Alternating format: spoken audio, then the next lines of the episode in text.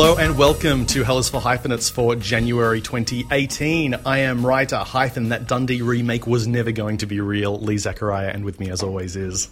Hello, Happy New Year. I'm writer hyphen critic hyphen Klaatu Barada Nikto hyphen Rochelle Siemienowicz. And with us this month, we are very, very pleased to have. Hi, I am writer hyphen lecturer hyphen film programmer hyphen I don't have a theme joke. Eloise Ross. Thanks for having me, guys. Well, it's great to have you with us, uh, and of course, as always, not going to break format, even though it's a new year. We're going to talk about the films we've seen this month. The Post, uh, which is the new film from Steven Spielberg. It takes us into the Washington Post circa 1971 when new owner Kay Graham and editor Ben Bradlee find themselves in possession of the Pentagon Papers, top secret documents that prove the US knew the Vietnam War was always going to end in failure. Uh, Spielberg directs from a script by Liz Hanna and Josh Singer and casts Meryl Streep and Tom Hanks as the leads, two actors who are so used to winning Oscars their combined surnames literally anagram to thanks peers. Rochelle, this film is clearly aiming for the heights of all the president's men. Does it get there? Uh, I don't know. It's a really solid period piece and it makes a kind of complicated piece of history really interesting, easy to follow, dramatic. I think it's a really good film. I don't know if it's a great film though. What do you think, Eloise? Uh, I like what you say about how it makes a complicated piece of history into like something palatable and consumable because I think it really does, but I think it maybe goes too far in being this really simply presented story that has like they've got the, what they come up against and then they defeat it, which is these these laws that they're not supposed to publish the Pentagon Papers, and then it's all solved. At the end, they just kind of move on, and I found that the presentation of that like that they just get over it and then everything's hunky dory afterwards was not so great. Yeah. Mm. Yeah, I'm, I, I, think I feel the same. Uh, that was because this film should be everything I love. It's like all of it the subject matter, the period, the directors, the stars. On paper, it ticks all of my boxes but in the end result didn't quite do it for me. And I'm, i think maybe because it's aiming for that incredible, like All the President's Men is one of the greatest films of all time. I feel that way about Good Night and Good Luck as well. You know, these if you're going to make a film about journalists being great at journalism, you know, you'd better be making one of the great films of all time because there's a high bar. And um, this wasn't quite there. Like I wasn't quite sure what the stakes were. Um, I wasn't quite sure who everyone was. I wasn't sure if Graham was Bradlee's boss or subordinate because it keeps seeming to flip. I wasn't sure she was meant to be actively involved or just a benefactor. I, like the stakes for the country were very clear. The stakes for the characters were not. Yeah, that's interesting. I know um, when they say that the I forget his name, but the the guy who you know the whistleblower that he it was very dramatic. Could go to prison for doing this, and then he said, "I know," but then there was no follow up, no repercussions, so we mm. didn't actually see what these stakes led to, and I thought that was a little bit of a flaw in the film, trying to present this really huge story um, of the 20th century with without really following through. I do think it was really well made, like in terms mm. of being a Spielberg production. You know, the camera was was really well positioned. The yeah. blocking was pretty incredible all the time. The editing was was really nice. So that was all all very well done. But yeah, I kind of forgot about this movie as soon as I saw it. You, you know what the tagline should have been? Let's fix it in post. right? No. Okay. I'm very tired. I'm sorry. I've got to say, I did find this film inspiring. I I thought it. I sort of disagree with you. I think it was really clear these people could go to prison and that they were risking everything. Mm. And I found it really inspiring and a little bit sort of sad and nostalgic about the status of the newspaper and the way that is not the same as it was in 1971. But I also wanted to say that even though I started out this film thinking, oh, fuck, not Meryl Streep again. She's going to win an Oscar. She's going to be doing her thing. Yeah. I very quickly sort of fell in love with this character, and I just loved that depiction of this woman who's kind of out of her depth. She's she's trying to sort of memorize what to say in a board meeting and then she goes into the board meeting she doesn't even get to say what she wanted to say and she's finding her voice and i think it's a really great depiction of um, a character uh, of a woman finding her place in a man's world and how scary that is. Mm. But, you know, I went and had a look at the real history and it wasn't quite as simple as that. She was a much more experienced even a journalist herself, which wasn't really in the story. Yeah, I didn't get that sense at all. Yeah. And that by that time she would have been able to have overcome her timidity in a mm. boardroom mm. setting. But I mean, I do understand that it is a film and it needs to make a certain claim, right? Which is that she was in a man's world and she had to struggle really difficult through a really difficult time in order to exert her authority. By doing that, it was, you know, it was good enough. Um, well, you know, talking about historical accuracy and dramatic representation, they're interesting is interesting and useful, but not always, you know, relevant. Our next film is Guillermo del Toro's The Shape of Water, an otherworldly fairy tale set in Cold War Baltimore in 1962. Sally Hawkins plays Elisa, a lonely, mute but not deaf woman who works as a cleaner in a top security military laboratory. There, she discovers and falls in love with an amphibious fishman captured from the Amazon and held captive by a cruel government official, Michael Shannon. Enlisting her friends, Octavia Spencer and Michael Jenkins, and aided by a conflicted double agent scientist, Michael Stuhlbarg, Elisa hatches a plan to rescue the creature and set him free. Lee, did the shape of water work its magic on you?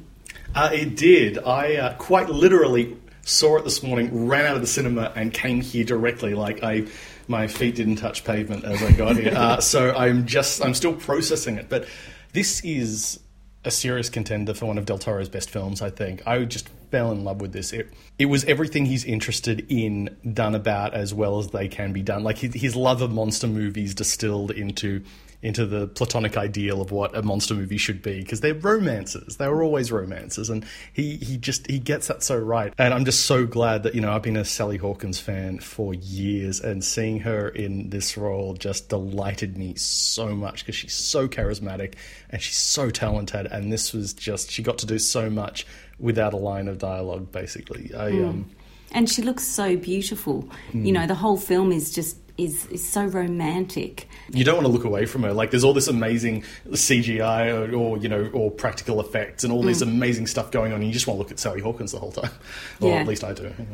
Yeah, it's true. I really, I loved this so much. It was so magical, and he, uh, Guillermo del Toro, did everything so beautifully. I was really worried because I hated Crimson Peak so much. I just thought it was very, very silly. And clearly, that's another project where he was creating a film by kind of reusing all of these genre tropes of the gothic melodrama, and it just did not go in that same direction. But this absolutely is a film that's beautiful in its own right. Um, and has really wonderful connections to the history. Sometimes it can be a little bit on the nose using film clips or television clips um, from the past to um, represent or speak to the issues at hand. But I loved the way that this film did this, used Alice Faye and Carmen Miranda, um, and then that tribute to Fred Astaire and Ginger Rogers, um, where they kind of she goes and she dances in black and white in her in Sally Hawkins' imagination. It was all just so beautiful. Yeah. And the creature himself, who um, Doug Jones? yeah, Doug Jones. I they've made him, you know, through a mix of practical effects and visual um, After Effects, special effects. They've made him both creepy and sexy at the same He time. was so sexy. His Yes. eyes, I just that I couldn't take my eyes off off his eyes. Apparently, they spent heaps of time working out the correct butt to shoulder ratio to make him maximally sexy. I was reading about the making of, Of the course, suit, yeah. the um, sort of bioluminescent suit that he wears. Yeah, he's just. Butt to shoulder ratio Yes. should be the new thigh gap. I think that should be the. Uh, what's the uh, BTS on that on that fish Does, monster? does anyone know? I mean, I'm sure it's been written somewhere given the coverage this film has got, but whether, I mean, because it, he looks almost exactly like the creature from the Black Lagoon. Mm. Like, is it exactly the same butt to shoulder ratio, or is it no, slightly? he's much sexier. I was. Oh, yeah, he is. yeah. They they referenced um, that in the costume design, but they really didn't want it to be exactly like that. And I went and looked back at a clip from Creature from the Black Lagoon, and he's not really attractive Sure. in this way.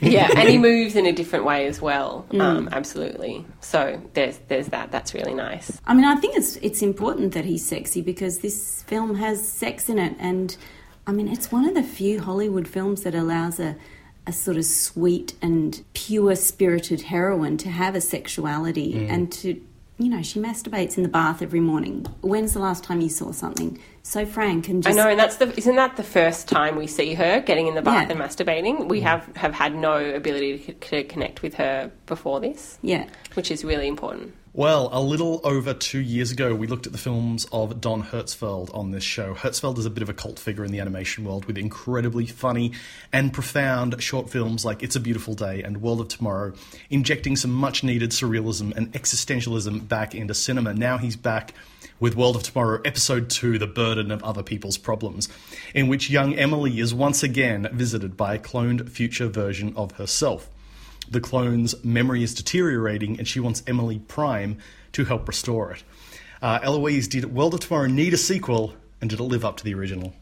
I don't know if I'm the, the best person to talk about this film. I loved it. It's be- it's beautiful. It's very stunning, and the the original was nominated for best animated short, was it not? Mm. Yeah, which it completely deserved. I think. I mean, there's a lot of ideas in there, um, and it is beautiful. But I don't know if I have all that much to say about it beyond that. I really liked in the I forget if it was in the first or the second the um, idea of an art gallery of anonymous memories. Yeah. Um, that was a beautiful idea, but I haven't given it really all that much thought beyond that. Yeah, well, I watched both these films last night, so thank you for introducing them to me. I think the second one is really similar to the first one, but in some ways it worked even better for me because Emily is a little older. It's voiced by um, Hertzfeldt's niece, who was four when she did the original film, and you can hardly understand her some of the It's so time. funny, It's her little- cute, yeah. her cute little voice, and her, the, you know, just so authentic. Can I do the other but golden round things? I have no idea what you're talking about. Wiggle, wiggle, wiggle. Okay. That's true. I love that she was four. I didn't know that, but she does sound like a four-year-old, and that just gives it a nice, um, Yeah. a nice element of, of realness, I suppose, in this animated world. Yeah, but the the second film, I guess she's what six or Six or seven. seven, yeah. So you can understand her a little bit better, but she's still got that childlike, naive Mm.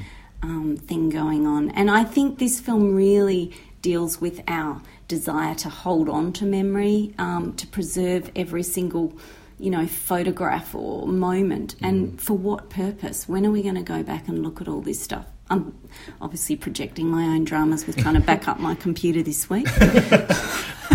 You'll be visited by future Rochelle. Will, yeah, I don't know. I mean, I, I don't know what, what, what really to say about this either because it's. I mean, it feels very weird to see something so esoteric having something as standard as a sequel, but but I, I still love it. Like I love this corner of Hertzfeldt's universe, and I enjoy spending more time in it. So even though like the first one felt really like a self-contained thing, I, I don't mind spending a bit more time in Emily's world. So Next up is Ridley Scott's All the Money in the World. Inspired by real events around the kidnapping of 16 year old John Paul Getty III in Rome in 1973, and based on John Pearson's book Painfully Rich The Outrageous Fortunes and Misfortunes of the Heirs of J. Paul Getty, the film is a tense crime thriller with an unforgettable monster at its heart.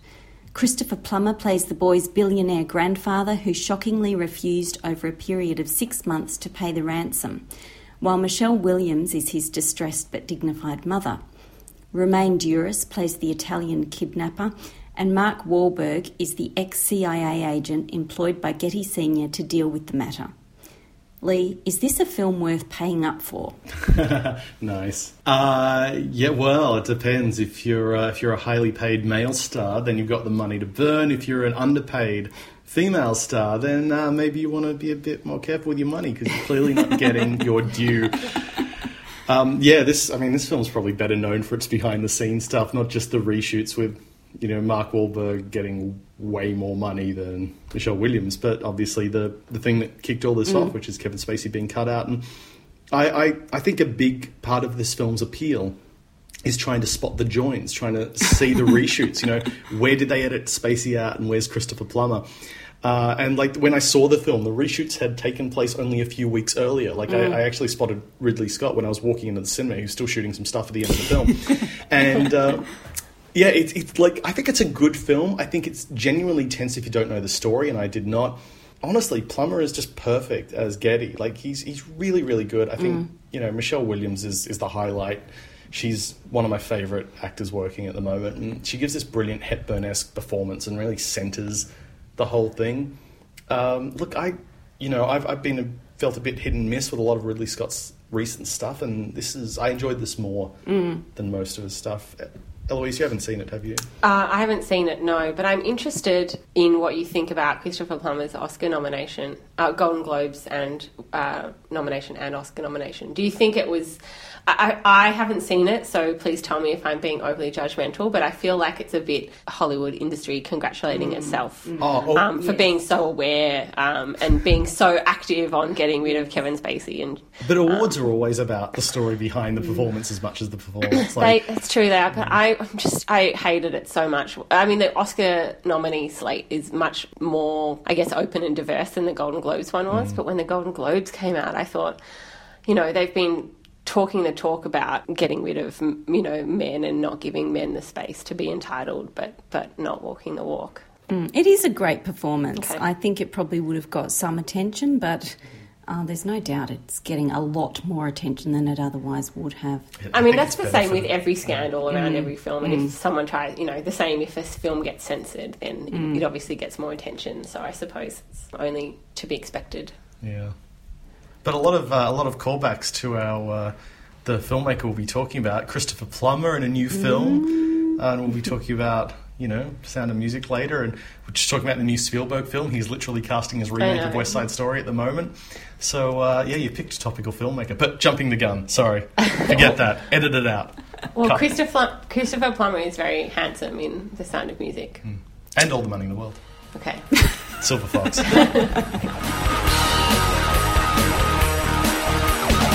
Towards the end of last year, the big news in the film world was the rumoured acquisition of 20th Century Fox's film assets by Disney. Murdoch wanted to divest himself of his company's film assets, and with a deal in the tens of billions, there weren't many companies in a position to step up and fork out. When the Disney deal was announced, there were celebrations in exactly two places the marbled bathrooms of shareholders whose stocks had soared, and the corners of the internet in which comic book fans realised that all of their favourite Marvel characters could now play in the same sandbox.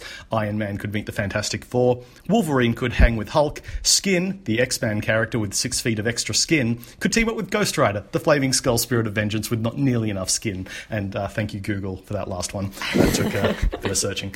Um, for everyone else, this deal was met with trepidation. Monolithic media empires are big enough already without them merging into one gigacorp.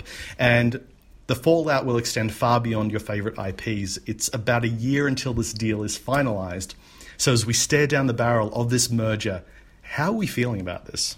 The only thing I um, have to say really that bothers me is this discussion that the original Fox lot in Century City may be sold, given to real estate developers or even another company like Apple, which would mean a huge loss of history, physical, tangible history, artifacts, spaces of memories, and all of that. I mean, the, the new AMPAS Museum is opening this year, I think, or next year, which will be able to um, house surely some of this history. But I imagine it has most of what it's what it's taking, and I don't think it will be necessarily what's physically on the lot, but rather the fact that this space Yeah. you know, was the site of so much going back a century or longer. Um, that's what's really a concern to me. I, there's all of these ums and ahs like it won't be able to happen because of land use rights or whatever. I don't really understand. But that was just a thing that kind of um, made me feel quite um, sad for a possible loss of what's happening. Um, Just the on, on the studio lot thing, I read a couple of conflicting things about that. The one of the things I read said that the studio lot will probably stay with the Murdoch wing of Fox, which is the only time Murdoch retains control of something is a good headline. Because of course Disney wouldn't need to lots, so God knows what they do with it. Although, as you say, land use rights, so maybe they just have to keep it. But from what I understand, it's, it's probably going to remain a studio.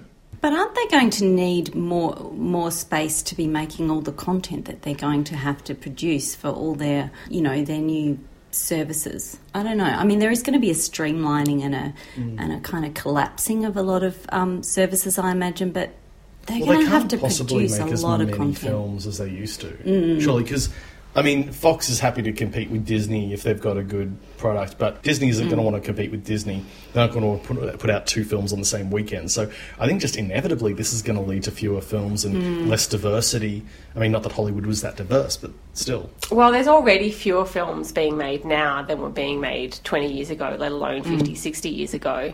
And the reason, you know, that we got narrative development and genre development and all of that is because studios were competing with each other. But even though they were enemies and did compete, they also shared creative ideas.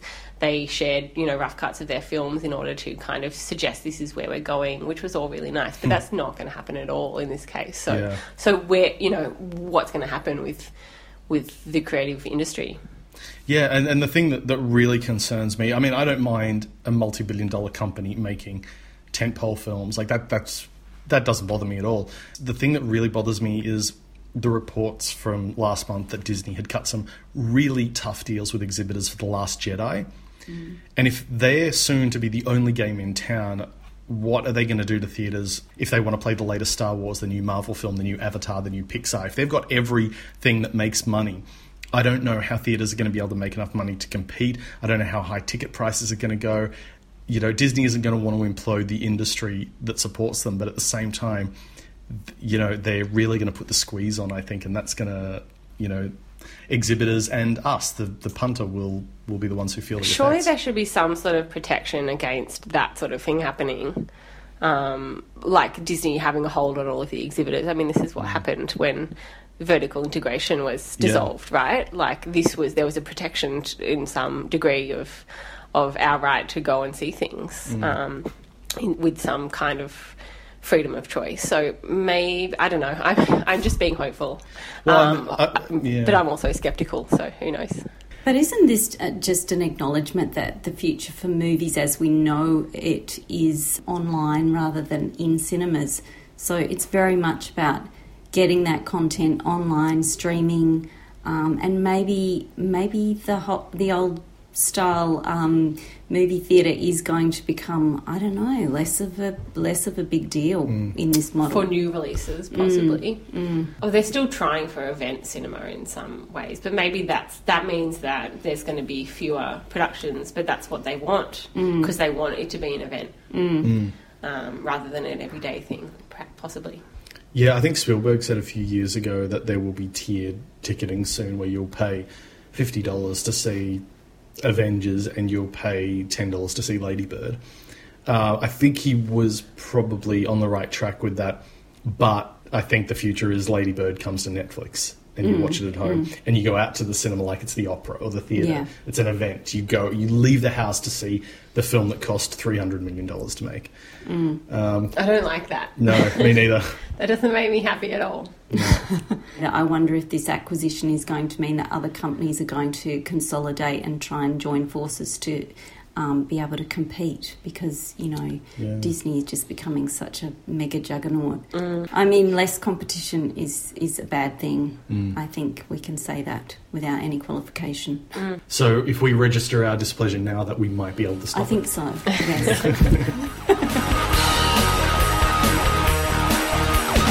All right, Eloise, who have you selected for your Hell is for Hyphenates filmmaker of the month?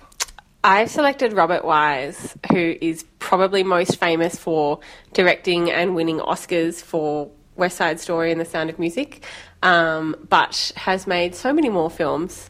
Um, he directed 40 in total, actually.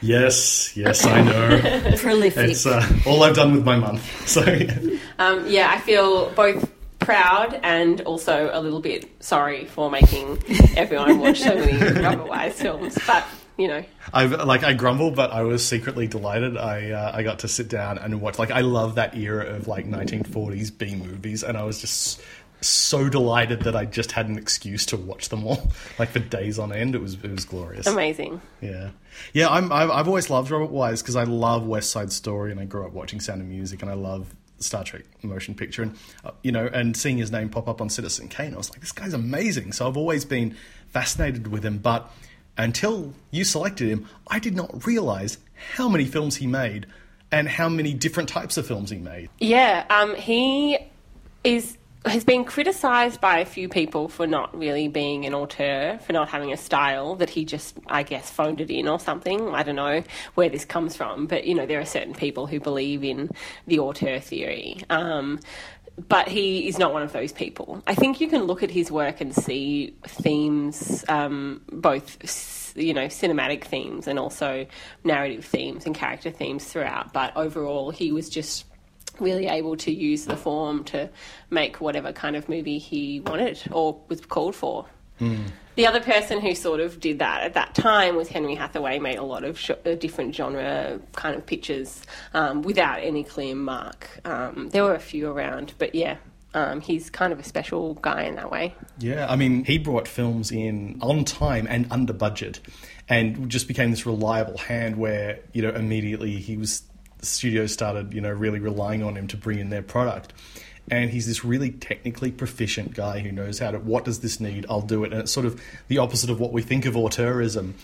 But there were little signatures that that, that, that crept through. Like there there is real artistry in the technical. Oh, totally, totally. I mean, you're right. He um, he came to Hollywood in 1931. I think he was 19 because he went to college, but then it was the Great Depression, and his parents couldn't afford for him to go anymore. So he went to his brother was working at RKO, and he went there, and so he started kind of working carrying prints. That was his job. He had to carry prints to projection rooms. The so that- singer. Sorry. oh my god, you look so serious. Now. I didn't realise that you were making a joke. Excellent. Um, anyway, Prince may come up later in the discussion. But anyway, he got a job in the editing suite um, and he was a sound editor for a bit. So you can see that he completely has just been observing how films were made and what went into it um, from the very beginning. And his first.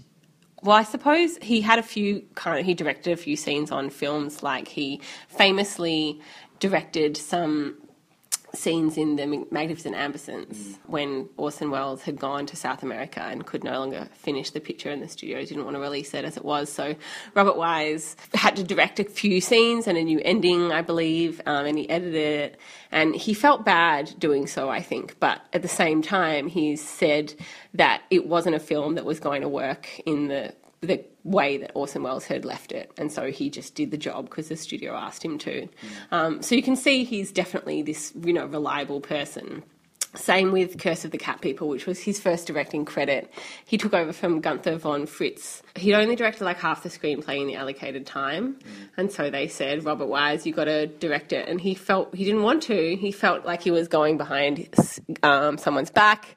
Um, but at the end of the day, they said, "Look, if you don't do it, someone else will, so you may as well." So he was very much just did everything, I suppose, for the art um, rather than for for himself. I think, um, and you can see that coming through in that. All of his films are definitely the best that they could be without being particularly his in any way.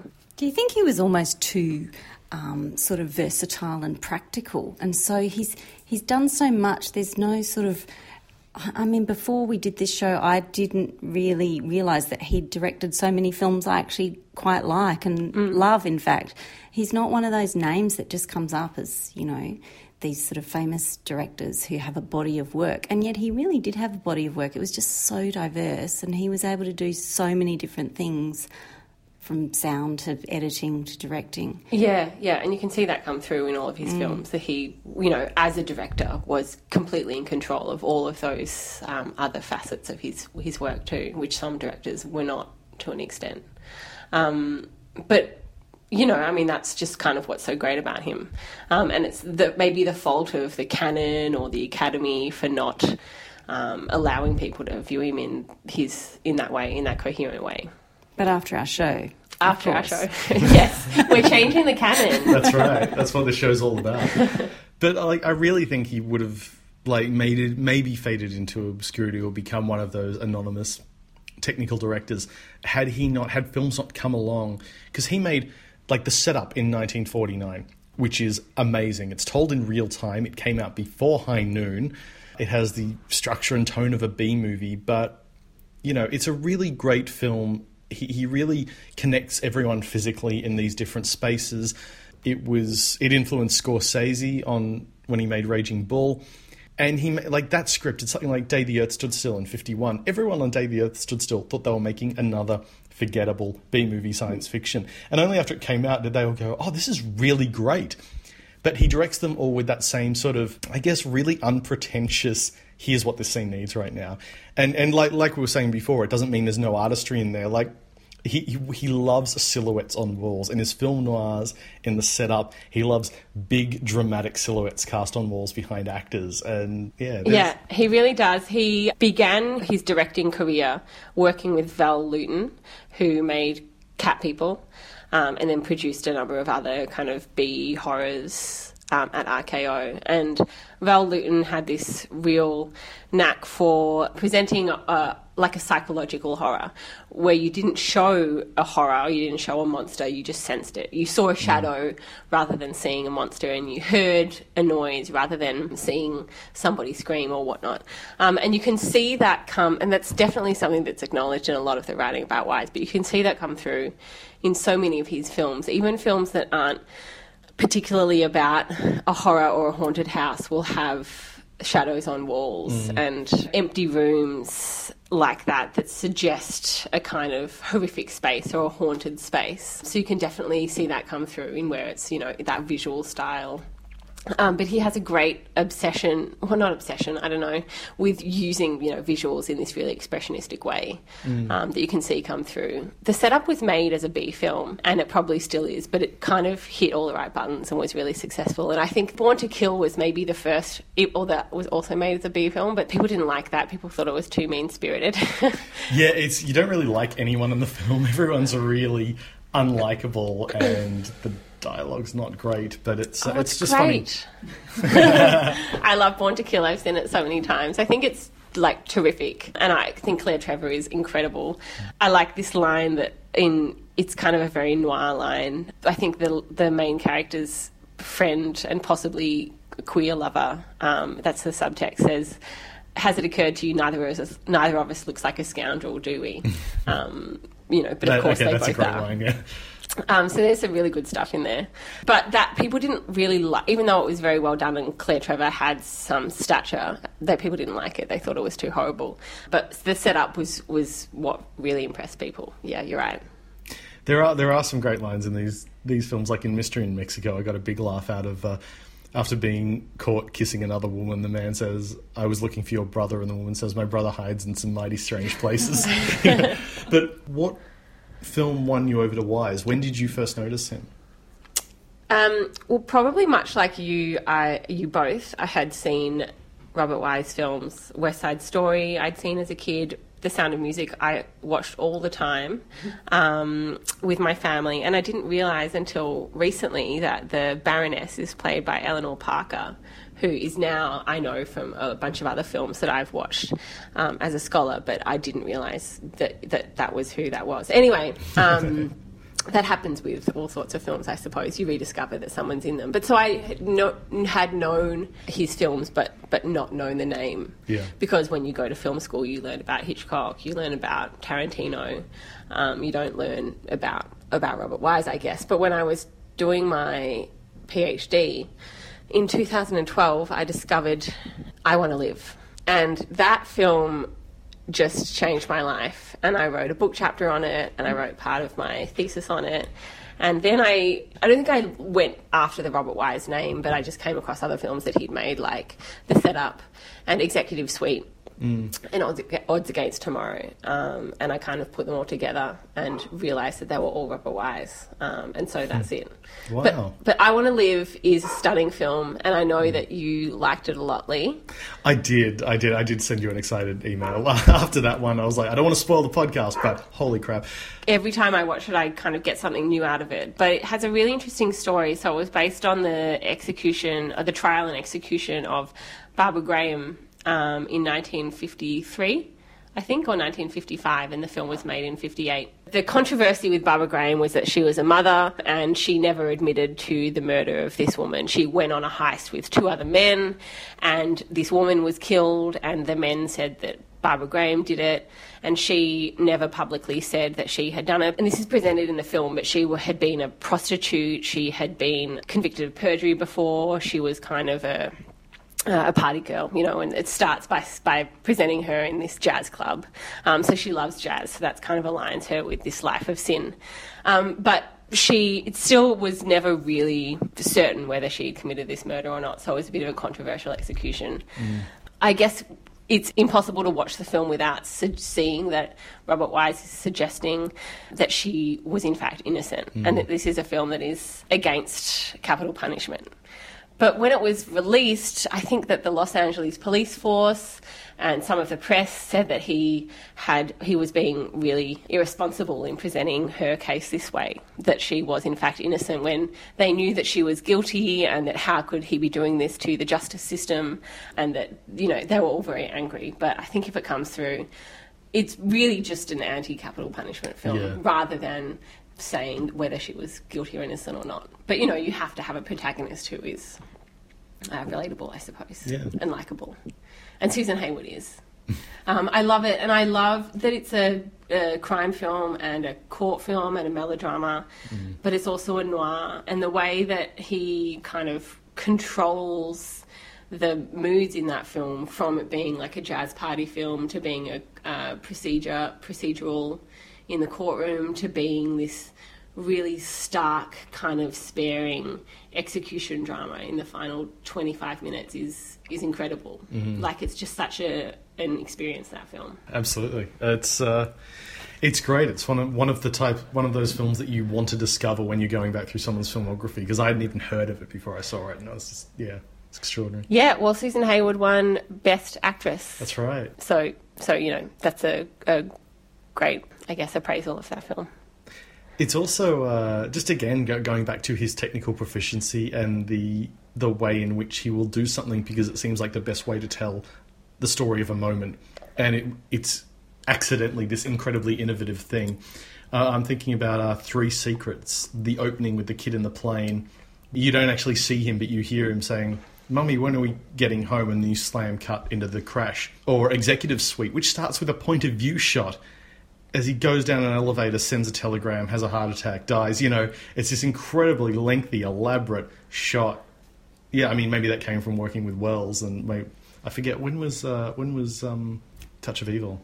58 Fifty-eight. There you go. He did it first, and his buddy Welles must have seen that. There was a suggestion that, you know, and Wise has said publicly that he was influenced by Welles, and particularly in using sound as an expressive form, because Welles was, as we all know, very into using sound. He was, you know, he'd come from radio. Mm. So was Robert Wise, because he was a sound editor to begin with. But he has publicly said that working with Welles on Citizen Kane had definitely given him kind of more insight into how to use sound in his films and that it was so important. And it absolutely is. You can look at any film that Wise made and kind of notice really exciting uses of effective sound. Um, it's one of the things that I really love about him because I'm a sound theorist. Um, so that's kind of how, you know, one of the, the reasons that I love him so much. But I think the the fact that in in Citizen Kane we see Charles Foster Kane's life and we kind of hear about him via a whole bunch of other people. Um, that that's the same thing that kind of happens in Executive Suite where we hear about this man who dies in the first scene because he's dead already, so we can't experience you know his life through his subjective point of view. We have to hear about him from a whole bunch of other people. But that film, you know, whether or not it was influenced by Welles or not, started a new kind of genre, the business procedural drama, um, which a lot of filmmakers then went on to, to kind of copy.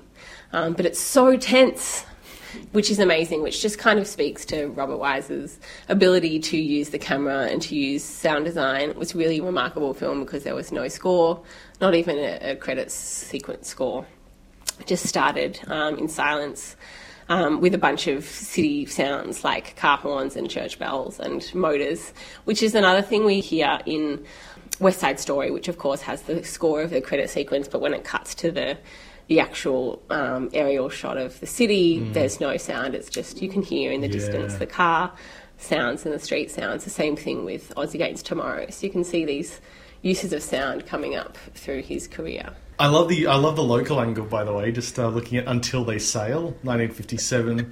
Jean Simmons, Joan Fontaine, Paul Newman, Piper Laurie, and the de- debut of Sandra Dee. It's about American soldiers stationed in New Zealand during the war, romancing local women, even closer to home. The Desert Rats, 1953. I know Bud Tingwell. Bud Tingwell and, and Chips Rafferty, like Yes. Rats of Tobruk. There alongside Richard Burton and James Mason. Mm. Ah, such a good war film.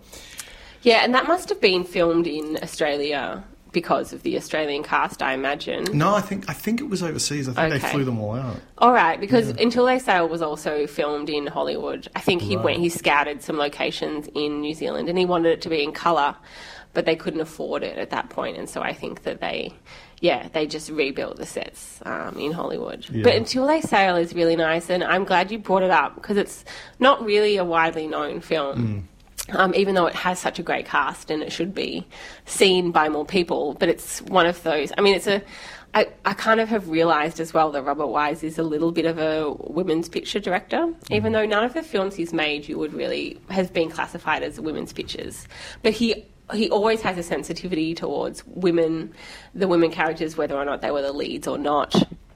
Um, but this is a really incredible film because it's about four sisters, and one of them is, you know, the kind of the loose woman, I suppose. She's been married and divorced, and she goes to where she goes to Auckland. She goes to so they're in Wellington, she goes to Auckland, which is the bad city.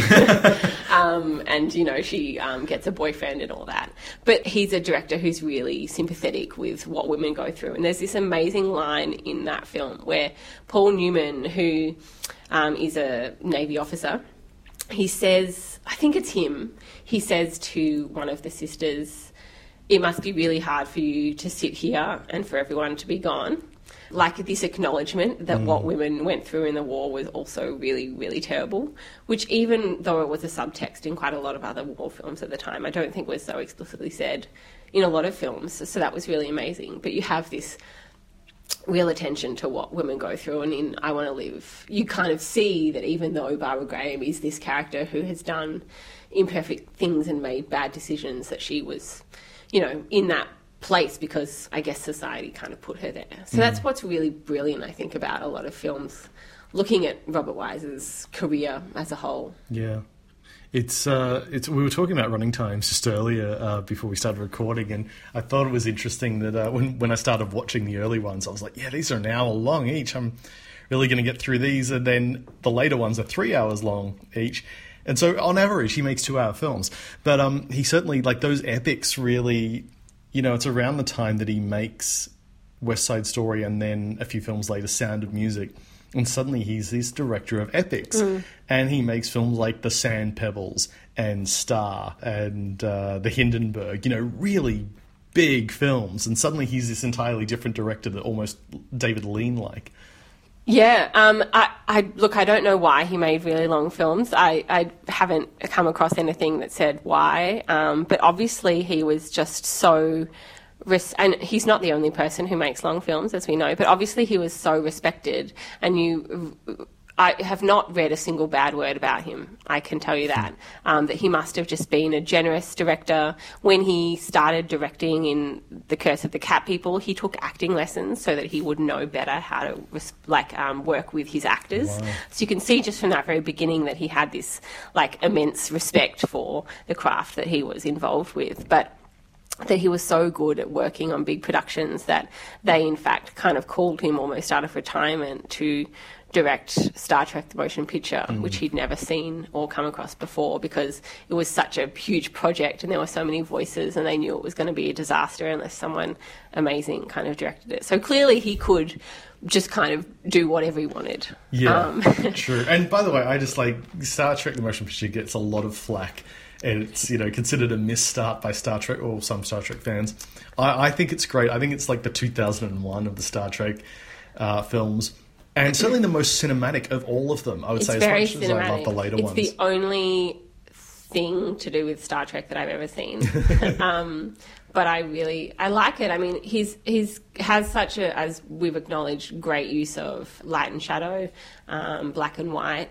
But when you get to his color period, he uses color so starkly, and he'll often have bright not quite fluoro, but just really standout colours. Sometimes in the Andromeda strain, for instance, he'll like have a red background and someone wearing an entirely red outfit in the frame, um, and then he'll go to the same thing but with green, or the same thing but with orange, and that kind of happens in Star Trek. You can see there's that my favorite kind of comparison. I don't know, maybe it's a little bit funny, uh, or, or maybe you wouldn't like me so much to compare it to Star Wars, but you have to because it Yeah, was you know Star. Trek was going to be a TV series until Star Wars came out, and then they realize that they had to do it. But they go through, I don't know if they call it the same thing, but they go through, um, they go light speed. But the light speed, the depiction of light speed, instead of just being white stars, is is rainbow colored. Yeah. I love it. It's just so beautiful. I actually remember I had the novelization before I saw the film, and like it was all that sort of like rainbow colored, and I was fascinated by that as a kid, just staring at those colors, which which came from him. But I love that having now seen the Hindenburg, the Hindenburg does the same thing pretty much that Star Trek: The Motion Picture does, because in his director's cut, which is the only version I watch now, it's much superior to the original cut. I'm glad he got his version out there. There's a shot of the Enterprise where like Kirk's on a shuttle and Scotty's taking him up, and he gets to stare admiringly at his old ship. That shot goes for six minutes. It's just Jerry Goldsmith's score, which is great. great shots score. of the Enterprise, which are great, and Kirk looking admiringly. And I just love that he went. You know what? what this is going for six minutes. This is like a lot of his films have overtures. And this is like an overture. Even even actually on the disc, Star Trek has an overture, and this is like one that comes in the middle, or twenty minutes into the film, pretty much, where you just get to yeah, and, and it's great. And he and he doesn't quite do that with the Hindenburg, but there are a lot of similar shots. It felt like the admiring staring at this big airship. And I wonder as well whether that is part of Robert Wise's obsession with, I keep saying obsession, I don't know if it's true, but you know, that he really thought it very valuable to inject a film with anxiety.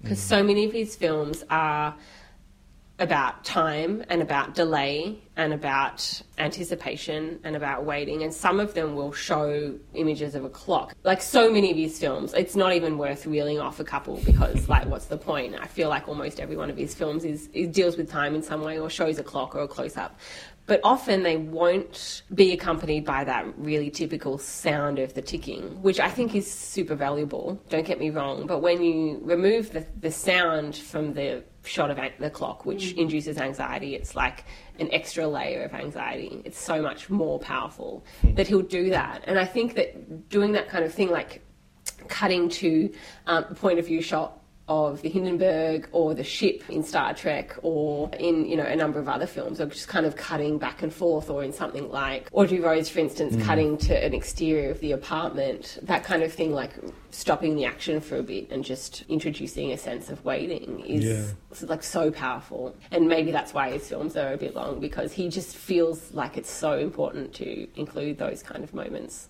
Oh, Audrey Rose was incredible. Oh yeah, this was an amazing film. I'd never um, come across before, and um, I, I didn't know what it was trying to do. I, at first, I'm I'm like, okay, so this is a story about a little girl who this strange man's following her. She's happy, her parents are happily married. This strange man's following them, and it turns out he thinks that she's the reincarnation of his daughter who died in a car crash.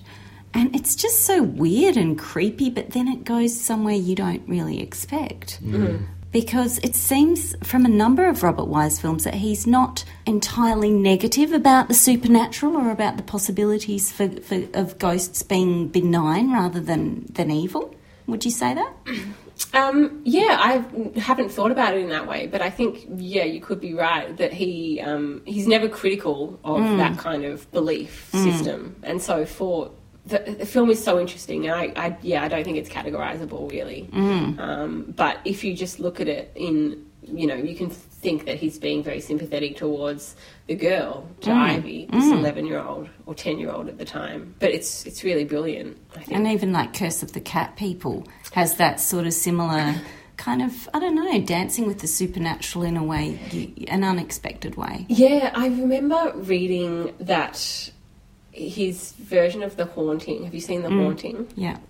was obviously adapted from a Shirley Jackson story, and that Shirley Jackson, rather than writing in a typical way of the horror story, which was to present psychological anguish bound in the supernatural, that kind of left a loophole for reality, which is how most horror mm. stories go, that Shirley Jackson wrote of anguish bound in reality that left a loophole for supernatural explanation, um, which is has has been suggested that that was something that Val Lewton did as well. So if Jackson was influenced by Lewton, and then obviously Wise was influenced by Lewton as well, and then went and told this Jackson story that that was was really interesting. But he- he always, I guess, suggested that the supernatural was something that was an out for people, I suppose, or a comfort, rather than something that was unsettling, maybe. And that obviously that is a really nice way of watching a movie. So I think uh, certainly something I'm very guilty of on this show, and the temptation is that when you're so familiar with the classics, you want to talk about all the ones you haven't seen, and so you know we've obviously been focusing on all these like amazing discoveries, but we do have to mention the classics. I mean, he directed the the Day the Earth Stood Still, The Sound of Music, West Side Story. I mean, these are canonized classics that have changed cinema. Um, yeah, so the day the Earth stood still was had a budget of one million, which was I think the biggest budget for a sci-fi film at that time. Um, so even though it was kind of just a little picture that that made this great splash, um, they definitely suggested that it was going to be doing something really important, um, and that Robert Wise suggested it was really important that he have the amount of money to give the backgrounds, the matte shots, that kind of thing, and to make it a really believable story. And you know, it stands up. It's amazing. It's a beautiful and very wise film. It's a plea against um, paranoia. It's it's so pacifist. It's humanist. I think it really stands up. Um, Yeah, um, and Robert Wise is famously, if you look at so many of his films, even the ones that aren't directly about war or politics, he was very anti-war, anti-military. He didn't like that at all, um, and so he was a big pacifist. So you can see this coming through in this film. Um, you know, Claude Rains was meant to be Klaatu, but he was busy Oh wow! or so, he was filming something else. And Wise has said that it's great that they had um, Rennie because he no one knew who he was, so he had this weird, uncanny quality because Mm, like an alien. yeah, because people didn't know his face, Yeah. so it really gave the film you know an up. Yeah, and I read that the spaceship was um, designed in collaboration with Frank Lloyd Wright. Oh, wow. It's very, it's a very I didn't know that. but I can stylish film. Yeah, yeah. yeah, I can definitely see that. Um, that's brilliant. Uh, it's really, yeah, it's it's just wonderful. I think, and I love that the ending, the spaceship flies off into the starry sky, gets really small, and then it turns into the text that says the end, and comes back into and comes um, to the fore, forefront of the frame. I really love that because it suggests, you know, maybe it is the end of the story, or maybe there's more to come. I don't know. Yeah.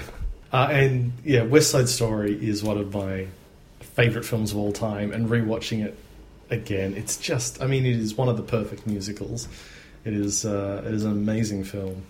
Um, you just watched it for the first time, I believe, Rochelle. I did. What do you think? I think I may have come to it too late in history. Oh, no. It didn't work its magic on me. Um, I found it really slow, Mm-hmm. and it didn't sort of touch me. I guess it's it's very much like a. I mean, it's very cinematic, but it's very much like a filmed musical. And, you know, so you have these gangs kind of doing balletic fighting, I suppose. So you really have to go with it. And I think these days in a musical, we expect a lot more to happen in the course of a song. But here, as you know, you said before, the, the camera just pauses and we just watch this person sing an entire song, and you have to be quite patient with it.